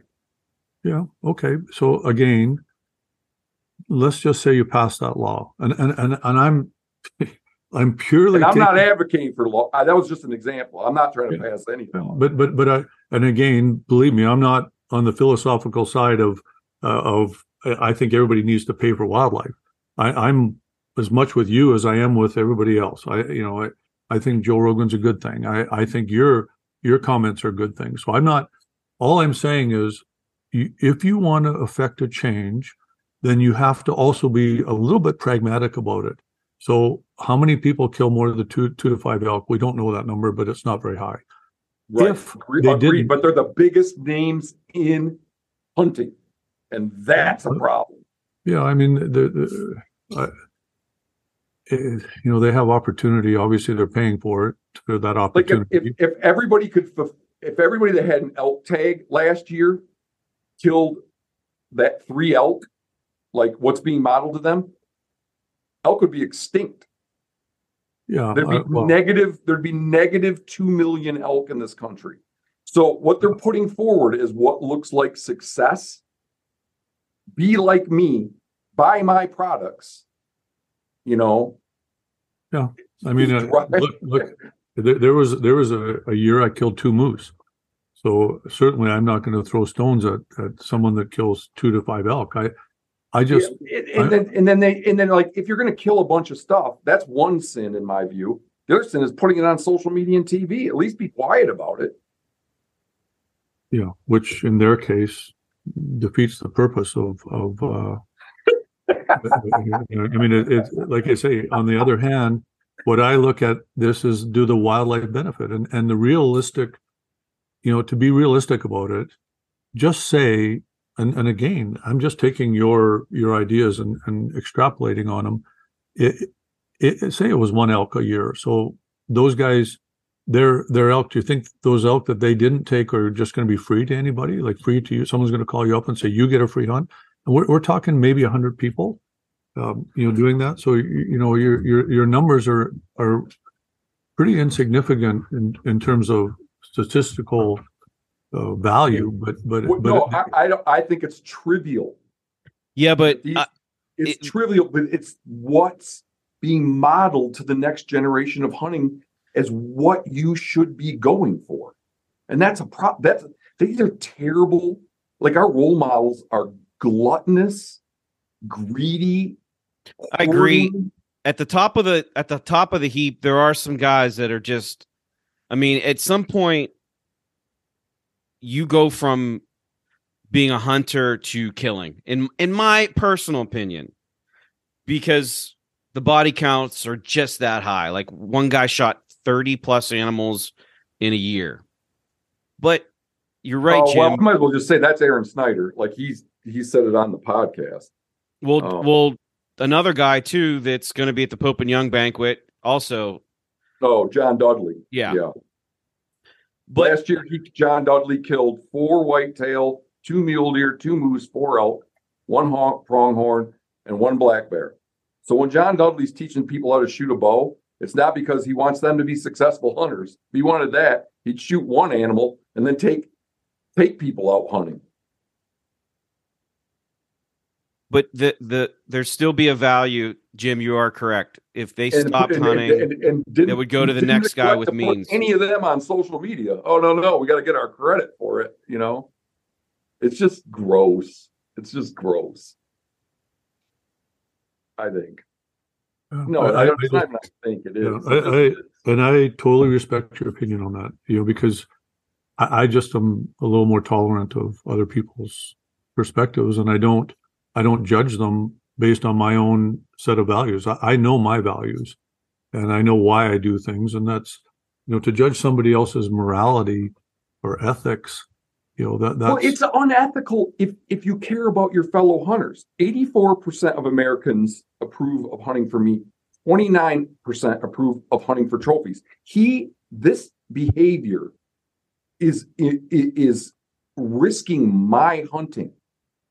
So I don't think it's just a matter of like, oh, that's what you want to do. To each his own. I think that that's. I I, I think that that that people consider me controversial. I think this is controversial. Shooting 20 big game animals and putting them out there for everybody on the planet to see. And my point is, I'm not trying to pass any laws. I'm just saying, hey, look, folks, if you're a hunter and you care about the future of hunting, stop looking at these people. You know, did, did I'm just curious. I mean, you said meat. You mentioned the meat. Uh, did this fellow waste the meat? Who from the wa- hunt? who values meat more than somebody that's willing to go out and hunt for it? You know, like I I when I give game meat away, it's under contract. It's like in a year I will check with you, and if you still have this, I'm going to be taking it back. And there's been a lot of times where like none of it got eaten. You know, so like that I gave the meat away to that somebody that had some lackluster interest in it and was willing to take it and throw it in their freezer. No, it should be hunting opportunity is extremely precious in my view, and it should be maintained for people that want the meat enough to go out and get it. I think we could agree that that you're right and and Jim's making the point that that number of the people doing that is not significant enough to have an impact. But the it's the visual that's that's bad publicly because they're putting their animals out there to see so it, it sends a bad message but its impacts are less because there's only a small minority of of people actually doing that or people that actually have the platform to do that because it takes a lot of time, a lot of resources, and a lot of money, frankly. And most people don't have schedules or careers that allow them to do that. Would you agree? Yeah, I mean, I, I actually agree with just about everything that that uh, everybody's saying on this podcast right now. I mean, like I said, I don't, I don't look at at, um, I just don't simplify things and and say this is the cause and this is the root and and this will solve it because uh, you you can complain about things, but unless you also offer a solution and and, sh- and somehow are able to show me what the results are you know because i i care about the wildlife. You know I, I don't i don't care so much about my own opportunities or or someone else's opportunities. I care about the wildlife. I truly truly care about the wildlife. And with my platform with my voice you know I, i'm able i'm i'm i'm blessed uh, to be able to reach a lot of people with with messaging and i i just i find if we if we take a stand that's that's uh, you know controversial. You mentioned it, um, and and truth or not, I think it's very you have to be very careful how you how you tell your truth and how you present your truth. And and I'm not disagreeing with you. I took I took the devil's advocate advocate side on this because, Yeah, sure. because I I've just seen both sides fighting against the middle and and and the result is everybody dies and the wildlife suffers. I care about the wildlife. So so that's truly what I care about in North America. Is I've seen what's happened around the world. Um, Jim, I've, And- I've heard you talk about elephants in Africa being done. What species collectively do we need to be worried about in, in North America? Mule deer, sheep, whitetails Yeah. are doing great. yeah, I, I, I mean, I again, I'm not a scientist, so I can just tell you from from feet on the ground experience. I, I think sheep are are are something that's a pretty fragile species, and and the reason is because a they're not iconic. A grizzly bear and a wolf is iconic, um, so non-hunters care about grizzly bears and wolves, but they, do they care about a sheep? It's a sheep. You know, do they care about their mutton on their table for dinner and their lamb chops? Yeah, they care about that. And so what are you going to have? You're going to have domestic sheep in their minds are better than wild sheep, even though they like the idea of wild sheep being on that mountain way over there. But I want my lamb chop. Um, and, and it comes back to to habitat. Uh, you know, how do you get rid of the domestic sheep? Well, well, you've got to buy back the land and do not let when you own the land you can make the choice on whether there's going to be domestic sheep running all over spreading what do they spread uh, blue tongue or uh, brucellosis i'm not sure but they It's some kind of pneumonia. Yeah, I was going to say it's Yeah, a cold but- or pneumonia. Yeah.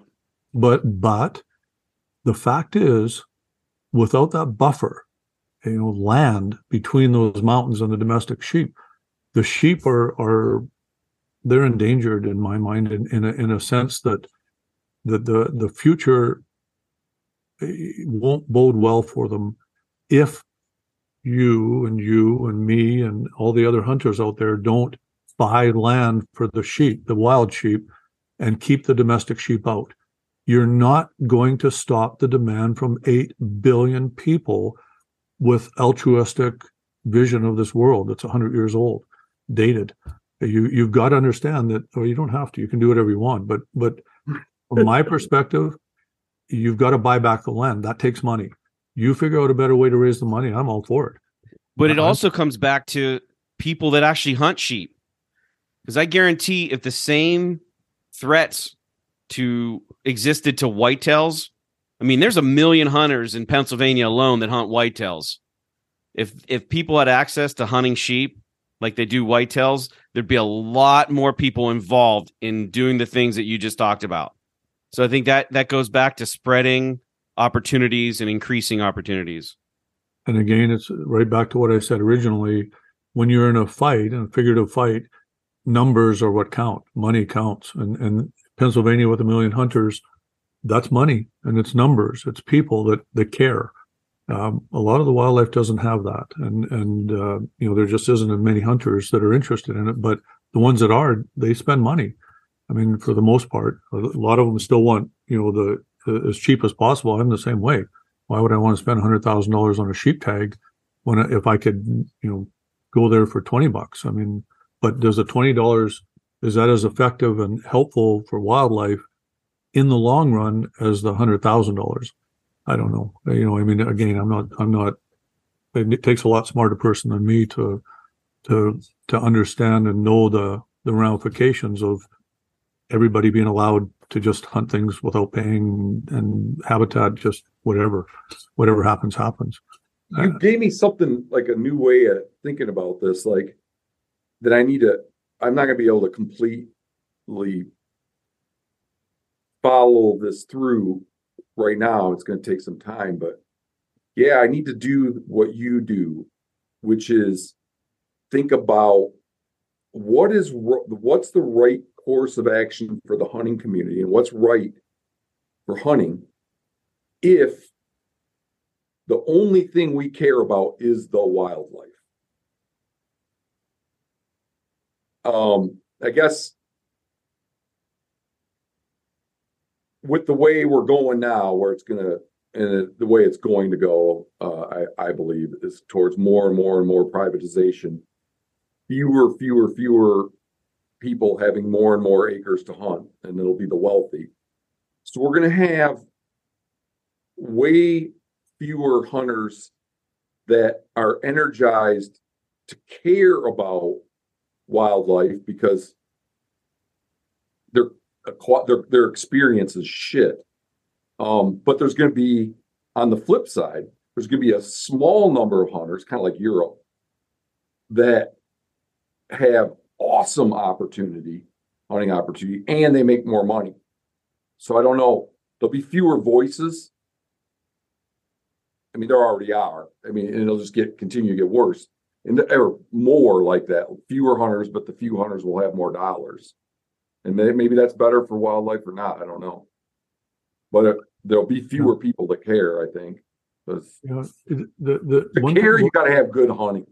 Like I wouldn't, I wouldn't. Most hunters aren't going to care much if they if like I I have people reaching out to me all the time that are like I used to hunt X species, but I don't even bother anymore. You know because it's so overcrowded. Um,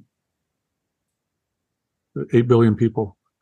I mean, we we have to face the reality. well, yeah, but people say that, but then they also say that the number of hunter, hunters is dropping, so you can't have it both ways. No, but I, but no, but what's causing the lack of supply is the eight billion people. So you may have lesser, fewer hunters, but they have fewer places to hunt because eight billion people are taking the space up. They need Yeah. sheep. They We need their have lamb. data on that, or Jim and I interviewed a guy that's quantified that in the U.S. in the last. Yeah, I mean, it, uh, it does. You, you 30 don't years, need. it's like five percent, five percent less habitat in the last thirty years. So, yeah, I mean, think about this. There's eight billion of us. We're we're incredibly competitive species, but we're not the best. There's 25 billion chickens in this world. They're they're the they are the single most successful species on this planet that this planet's ever seen. What about what about billion beetles? chickens. There's some coleopter species I think that are more numerous than that. Yeah, of course, if you're getting down to the small stuff, but their their footprint is nowhere near what a chicken's footprint is. Have you ever read Michael Pollan's Botany of Desire? what is it? It's uh, Michael Pollan. He wrote a book, Botany of Desire. Uh, I will get that because I love. Like, I'm a bibliophile, so I'll read it. So that book is all about kind of what you're getting at here, I think, which is like there's a chapter on pot, there's a chapter on apples, there's a chapter on potatoes, but the underlying thesis is that in a sense, like the apple has bent us to its will and made us proliferate it. You know what I mean? that- Like it's yeah. sweet, so we like it, and we make there be more of them. That's Same with the that's chickens, right? it's a it's a successful species, and the, Yeah. if you if you break it down, that's that's our purpose on this earth. Though people say no, but but eh, you know you can't kind of deny it. It just it's a fact, and it this goes back whatever amount of time you believe, whatever faith, uh, thousands of years or billions of years. It, it's our purpose and to be here, and and you know in the future, eh, I mean it wouldn't surprise me if there's the earth is is populated with chickens, cows, you know, sheep and goats and, and humans. Ninety-six percent of the biomass on animal biomass on Earth now is us and our livestock. Yeah, because That's we've nuts. those those those species have have been successful, and and we can't deny it. And and you know what we're talking about is a small window in time.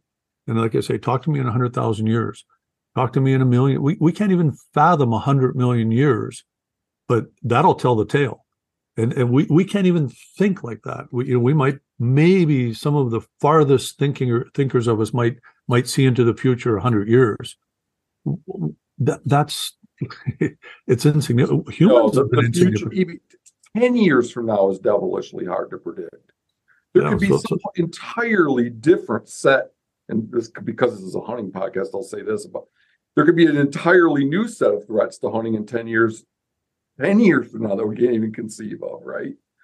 Yeah, and, and, and like I said, I just I I've come to the point in my life enough travel, and I, I think it was uh, Samuel Clemens, uh, Mark Twain, and I paraphrase, you know, travel is the death of bigotry and ignorance, and I'm sure he's Oh, rolling yeah, over yeah. in his grave right now, in in um, because I butchered up his the paraphrasing of his. well, yeah. But but but the bottom line is, I've just for me, it's just come down to because I hear smart people, I hear you talk, and and uh, yes, it's an impassioned, you know, position, and and I I think it's wonderful, but I hear just as many impassioned opinions on the other side, and and here and here and here and around the world, and and I've seen this place here, and I've been to that country, and I've seen what's happened.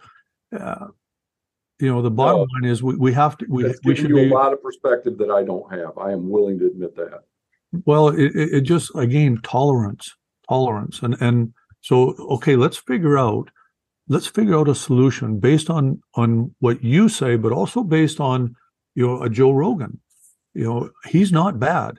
He he's good for us. Well, I'm I- a huge fan. I think he's good for society as a whole. I would. I'm glad he's there. Like I think he's immensely valuable. I just think he's bad for one thing, hunting. and it's a minor thing that impacts five percent of the population. yeah, and, and and for him, you know, it's a it's not a hugest part of his life, all right, but but still, you know, how can we find a solution where all of us can be at the same table and and come up with with actual solutions to what is an actual problem, and and bearing in mind that there's eight billion of us and we all want we want want want want want we want this we want this I want my perfect experience in the outdoors and and and I don't want anybody else to be there. However, I don't want to pay for it. So okay, it, like they're they're just there there is there is a way to go forward.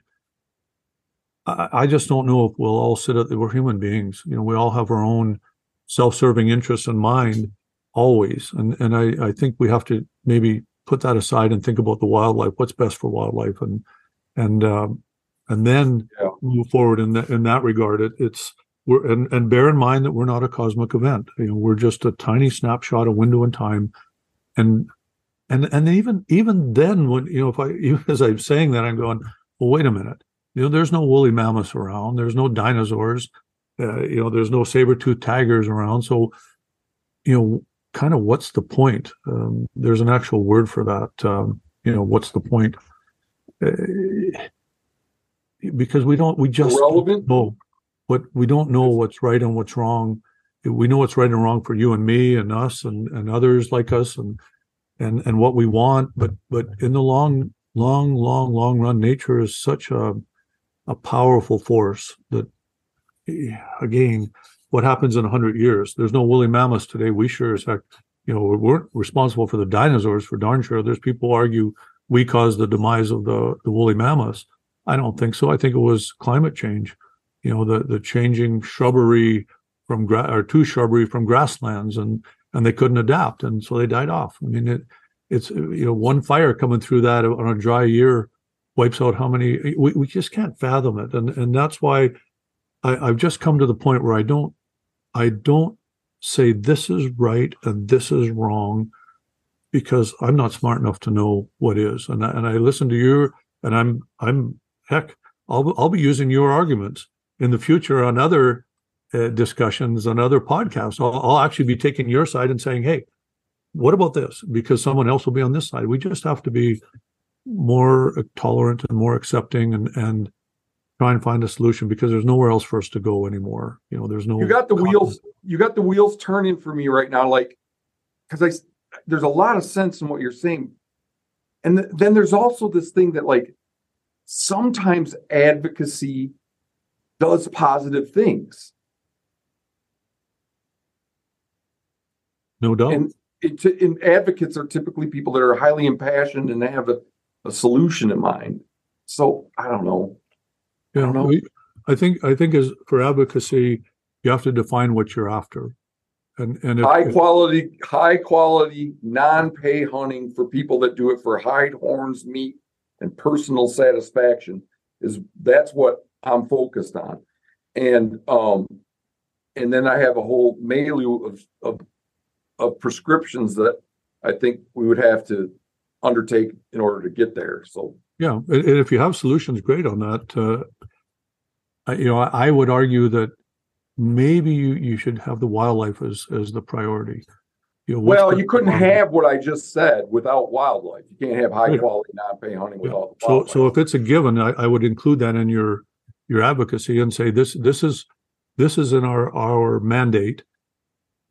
You know, put wildlife first, and then yeah, I really stuff- should. I just, I just feel like, as somebody that works on habitat restoration, fifty hours a week, as a research scientist, that's a given. But I probably should say it. Yeah, and and I I mean all the more power to you. I, I would find that possibly the most frustrating job in the world, and and and thankless job, and because again, you could restoring habitat. I mean, just and, I, and I'm gonna you're not gonna like this, but the arrogance of even saying that. Oh You know, yeah, no, no, the- I'm with you. I'm with you. the the you know what was there a hundred years ago? Hardwood forests. You know, I don't know where you're doing that, but but Restore is not probably a good word. Like a better word would be something a lot akin to take places that are not generating ecosystem benefits anymore and make them generate ecosystem benefits. Beau- beautiful. And in the short-term benefit of the wildlife, obviously, or or maybe it's the flora too. I don't know. Oh, Whatever you're yeah. doing it for the whole the whole ecosystem. Great. Who pays for that? Well, with a lot of my work, it's the mining industry that pays for it, and I guess they call it they they pass the cost on to the consumer. I, I do a lot of work trying to get coal mine land coal mine land back together after coal's extracted. You know. Perfect. So so that's But then the that's, ha- I do a lot on CRP too. Like half of my work is on CRP, so that's the taxpayer. taxpayer, but that's still a cost to every single person out there that that may or may not hold that dear to their heart. They're just paying because they have to to be part of our or or to be a citizen of our countries. Yeah, But but Yeah. the bottom line is someone's paying, and and that's what we have. That's the reality of today's world, and and you're part of it. You're you're restoring habitat, even if it's the wrong word to use, but you are, and someone's paying. So we have to figure out a way to do what you want.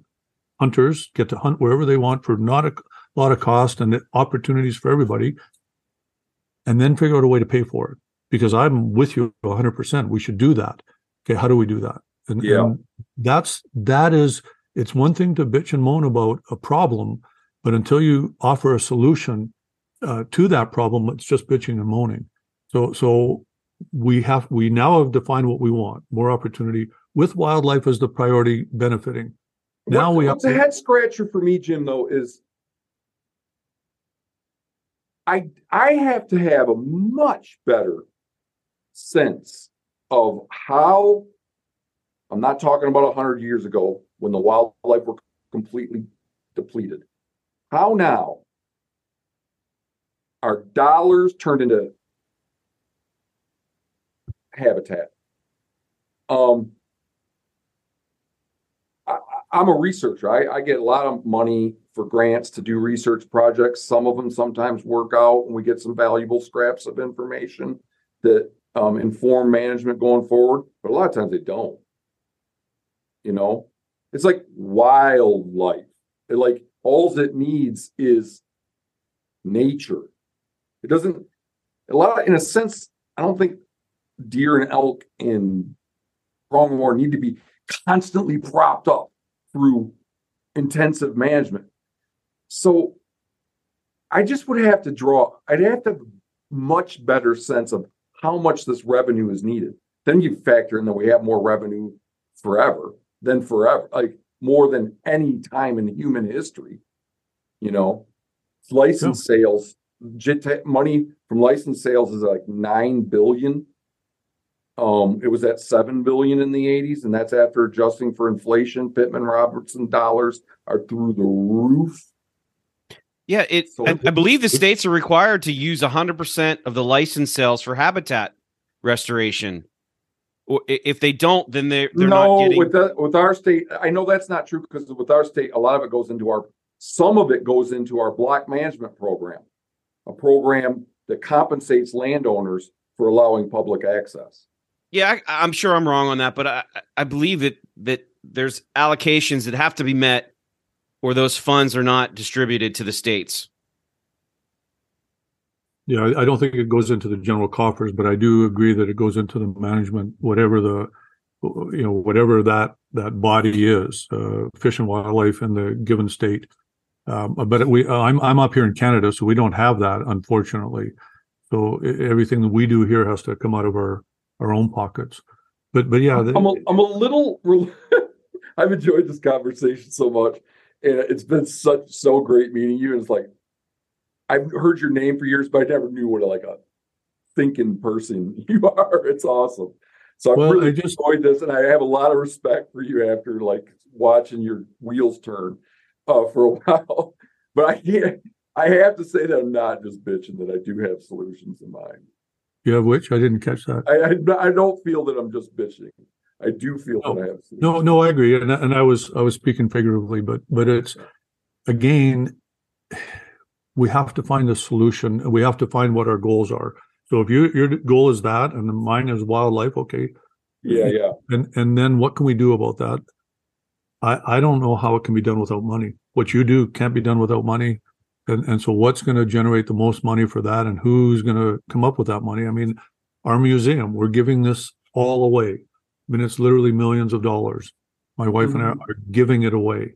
That's uh, awesome. Because it, it, it's all okay, you said you're gonna it's gonna be funded for 40 years when you give it away. Who's yeah. getting it? The uh the who's getting the this whole entity? Who are you giving it to? A foundation. Yeah, we're setting it up, and, and okay. not not an existing foundation because it's the same thing. There, you know, there's a Nature Conservancy of Canada. that We have land a mile from where I'm speaking right now that's absolutely gorgeous forest land. The Nature Conservancy of Canada. We were instrumental in allowing them to have uh, uh, wetlands as part of their Garry Oak Preserve. Um, we have land that that I would not. We intended to donate to them when Louise and I are past the point. You know, we've stewarded over this land for as long as we could, but you know, things have changed in the 30 years since we orchestrated that first package of land for them.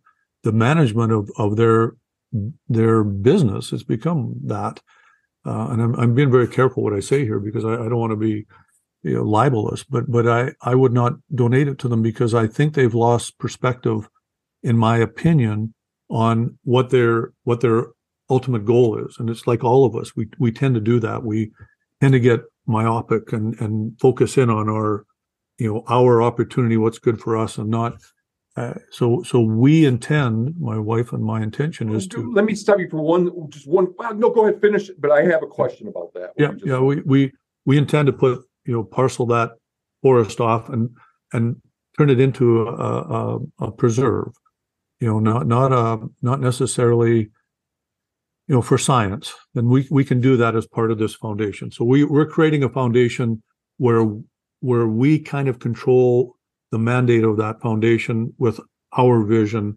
And I'm going to have the board of directors handcuffed long past where I'm gone. I'm here uh, and long gone. Um, you know, so so if everybody did that, if everybody thought altruistically like that, and I don't I don't mean pathologically altruistic, like let's save the world to the expense of all of us dying off. I mean, I'm saying with, within the reality, the parameters that we have right now in this world, eight billion of us, and space becoming a limiting factor for us, especially for wildlife. You know, if all of us put our money towards that, imagine, and and we we can, so we should.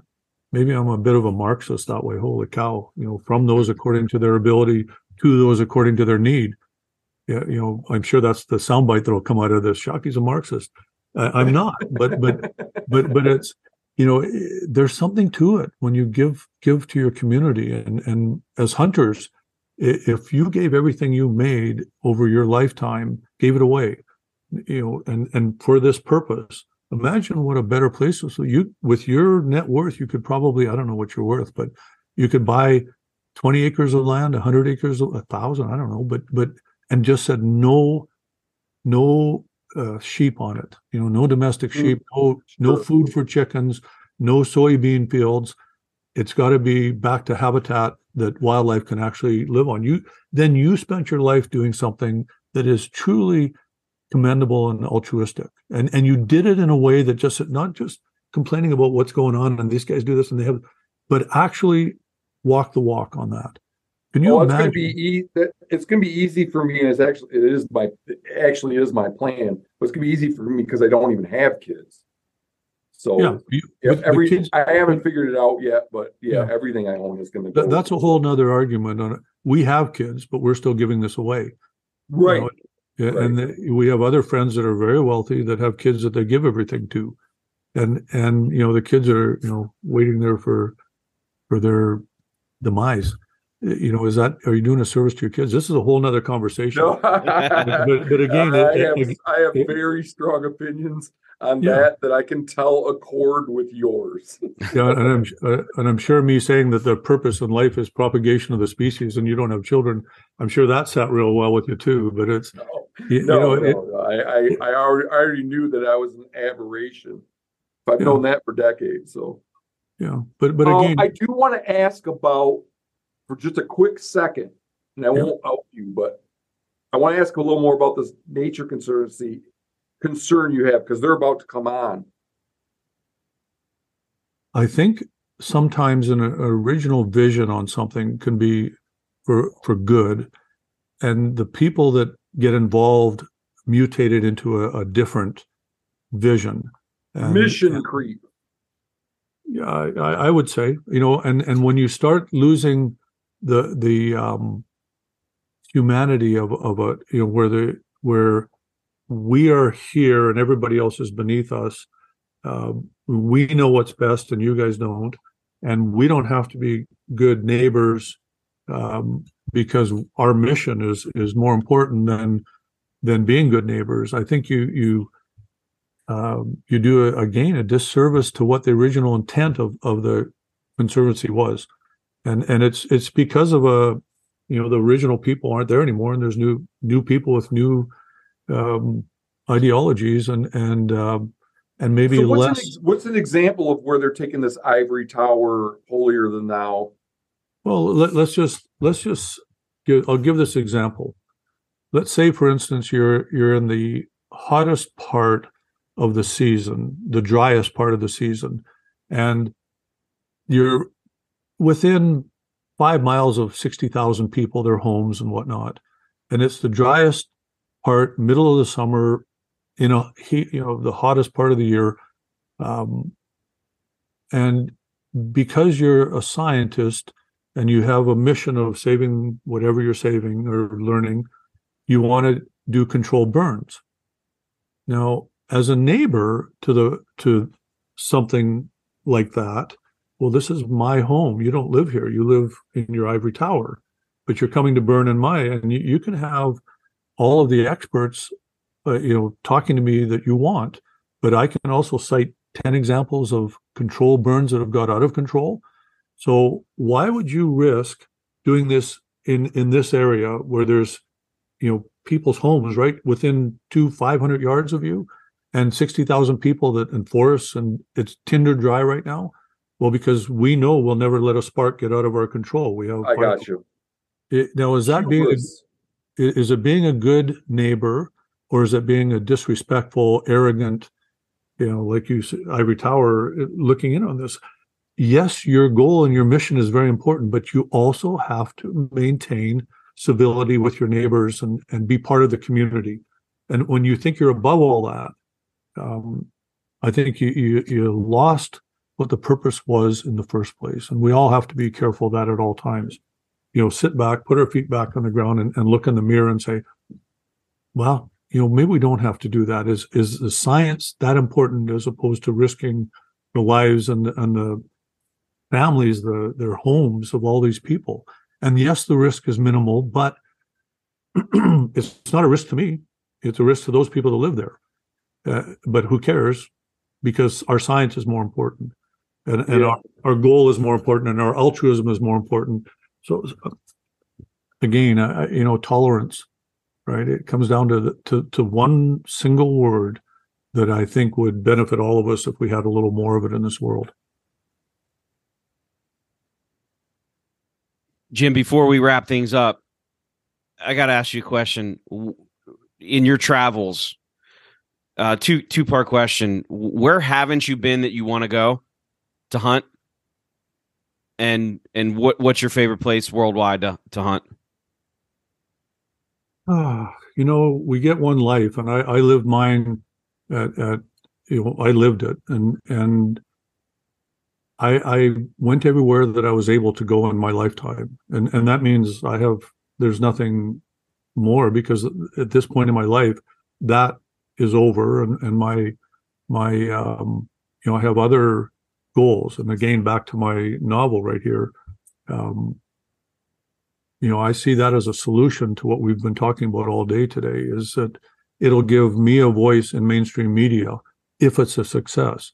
You, you know, and again, it's self-serving because I'm going to make money. I'm going to give it all away anyway to what we consider to be a good cause. But, but if that novel makes the bestseller list, if it makes money for the publishers in New York City, um, it's going to open doors that have been closed to us that think like us. And yes, you know, I've taken devil's advocate on this, but I agree with you on a lot of your points. you know, we're we're on the same team. Actually, we're just discussing yeah, I which play that. to which is the best And I appreciate you, I appreciate you, you know, pushing me on my stance. Well, I- well, I, I, don't- I it, from what I can see, you probably don't get challenged a lot by you know because you're a smart guy and you're you know you're you're powerful in your arguments, and I can see where a lot of people might just back off. But I, I you know, what are you going to do? Send me home? So I so I'm happy to to play the devil's advocate. But but again, you know, the solution you have to come up with a solution. Solution is money. And, and money comes from a voice, from a platform. How many, what your reach is today, and I think this novel, if every hunter went and bought that novel, it would put it on the bestseller list. Even if they gave it to their aunt who reads books and they don't, it would give us a voice. It would give, actually, this is who you would see speaking about the perspective of hunting. Now, the first one isn't a hunting novel. It's not. There's nothing killed in it. There's no, well, there is people because it's a thriller, but it's, it's, it's, it, it sets the stage for the sequels and it also sets the stage for people to think well i never really thought about that way. Eh, again you once you read the novel you'll see eh, what i did on this. And and it this is this is how we affect the changes and and working with money. It makes them money. They can allow more of us to write books again Ruarks maybe we can even do hunting books. Then we can by example show the rest of these people that you were talking about that you don't agree with it hey if you do it this way look at the heights you can reach and look what you can accomplish. So yeah so so it's you know back to your question is there there places no my my time for that is over. Um and i have no regrets. And yeah there's there's blank spots on the map of the world that i'd love to visit. It, not so much for the hunting. I you know, hunting was you know that was part of why i was there but but it was to to explore to experience. Um you know i've been where I, where i could go in my lifetime now Yeah. if i get another lifetime I'll, I'll pick up some of those blank spots on the map and go back there or go there for the first time and and the second part of your question was a you know a place that i love or would want to hunt and you know I mean, I love the Yukon. I love the purity of it. The last remotest wilderness left in this world is the Yukon. Or, you know, eh, you can fly for hours and there's no houses, no roads, uh, not hours. I mean, a slow airplane, a Super Cub. Yeah, I, I love the Yukon. I will always try and be up there. If there was one animal that I could only hunt for the rest of my life, it would it would be whitetail deer. I grew up on whitetail deer, and and we grew up eating moose, so I love moose up in the Yukon too. But but um, yeah, things. For, My my calling now is different than it was 20 years ago. It's it's this to be able to be an ambassador to at least take a swing at the bat or at the ball to to have maybe. I mean, New York City, Simon and Schuster, the biggest publishers, are publishing this novel. They accepted it. The best editor, arguably out there, edited it personally. They're planning to print 125,000 copies of it. And I'm a Canadian first time novelist. This is unheard of. That means the opportunity is, it's never been there since Ruark and Hemingway and, and that crew, um, which arguably were part of the problem that we're facing today in terms of our perspective on hunting or the non hunting's public perceptive uh, uh, Sure. perception of hunting. So, so I'm, you know, if it, that's my, that's my, that's what I have to do right now. Um, and then if it flies, then the se- the sequel will be far more pointed in its in in its messaging. This is there, but it, you know it had to be accepted too by a fairly um, urban point of view. Uh, I'll, I'll just say it that way, um, and they accepted it, and they're they have high expectations of it. Imagine if it gets turned into a, a movie or a series on television. Uh, you know, I, I read you what Cole Hauser said from Yellowstone. I mean, if, this is Hollywood, right? If they imagine and and the voice, then we can start to address the problem that you've you didn't bring it up, but you, because you, you just want to say this is the problem, but but is money. How do we buy back Yeah. Habitat for Wildlife? You give me a hundred million dollars, I'll guarantee you that as a single person in this planet, that you know my wife and I, two people will will buy back habitat and protect wildlife, which to me ultimately is the goal, which then offers the opportunity that you're talking about, which is public access for not having to pay a zillion dollars. So, but that's how you have to do it. You, you have to come up with the money somehow, and where does the money come from? And then the messaging to get the money has to be a certain way, and it and you got to play within the rules, and you can't just say that's all bad. No, it's it's it's just the way it is. And now, how can we work within that system to affect the positive change that we all want? You know, This this is how it works. It- Yeah. You know, to to give the proceeds, that's great. But just say, for instance, I get ten million dollars, and I can use that to to take a loan out to buy hundred million dollars worth of property, or I can just give the proceeds, the ten million dollars, to whoever. And I, I'm, I mean, I'm total pie in the sky because I've discovered you get about a dollar an hour for the amount of effort it takes to write a novel. so so ten million dollars is pie in the sky, but but you can use you can leverage that those dollars. Whereas if you just give it away right off the bat, that, that's all your dollars that you're gonna, ever going to have for that to achieve that purpose you're trying to attain. So, so I'm not going to be the one that makes the money on this. Yeah, I mean, I'll make some, but I've already have well a dollar an hour. But, but the ones that we care about are the ones in the ivory towers in New York City. If they make the money, they're going to allow another book to be written Yeah. well, they've already signed a contract for a second one with me personally, but they're also going to be searching out other people. You know, maybe it's you, maybe it's you, with, and you can write and, and tell the story that you want to tell, and that gives more access out into the mainstream media. You know, right now we've got social media and we've got a couple of networks that, with not high viewership, relatively speaking, compared to the one, you know, 110 billion or you know 110 million no is it uh it's, it's like a, a factor of of more people than there is on the earth. The, the reach of the mainstream media you know if we can get into that those circles right now those doors are closed to us. So we have to do something that opens the doors. And and that means you have to, well, have to- obviously we have a disagreement there because I think we need less hunting promotion, but we which obviously we have a disagreement there because I think we need less hunting promotion. Right but oh, I'm not, i wouldn't talk about hunting because it's a byproduct of, of wildlife Oh, you're talking about conservation. of wildlife for, for Yeah. me Well, that's okay, the goal yeah. because Yeah. your That your needs- goal That needs to. Yeah, your your goal is your goal will be attained. Your your goal comes as a byproduct of wildlife management, proper wildlife management Gotcha. and habitat. You-. You, know, you're fighting for your goal, but but your actual what you need to be fighting is for wildlife, and that's what I intend to do is is with my life, and you know I've done it as much as I can. You know, it's, you do what you can; it's never enough, but more wildlife, more habitat allows more space for you to be able to go do your public hunting. It's it's just you know they're they're part of the same equation. Um, Yeah. But you have to you have to do the first before you can do the second.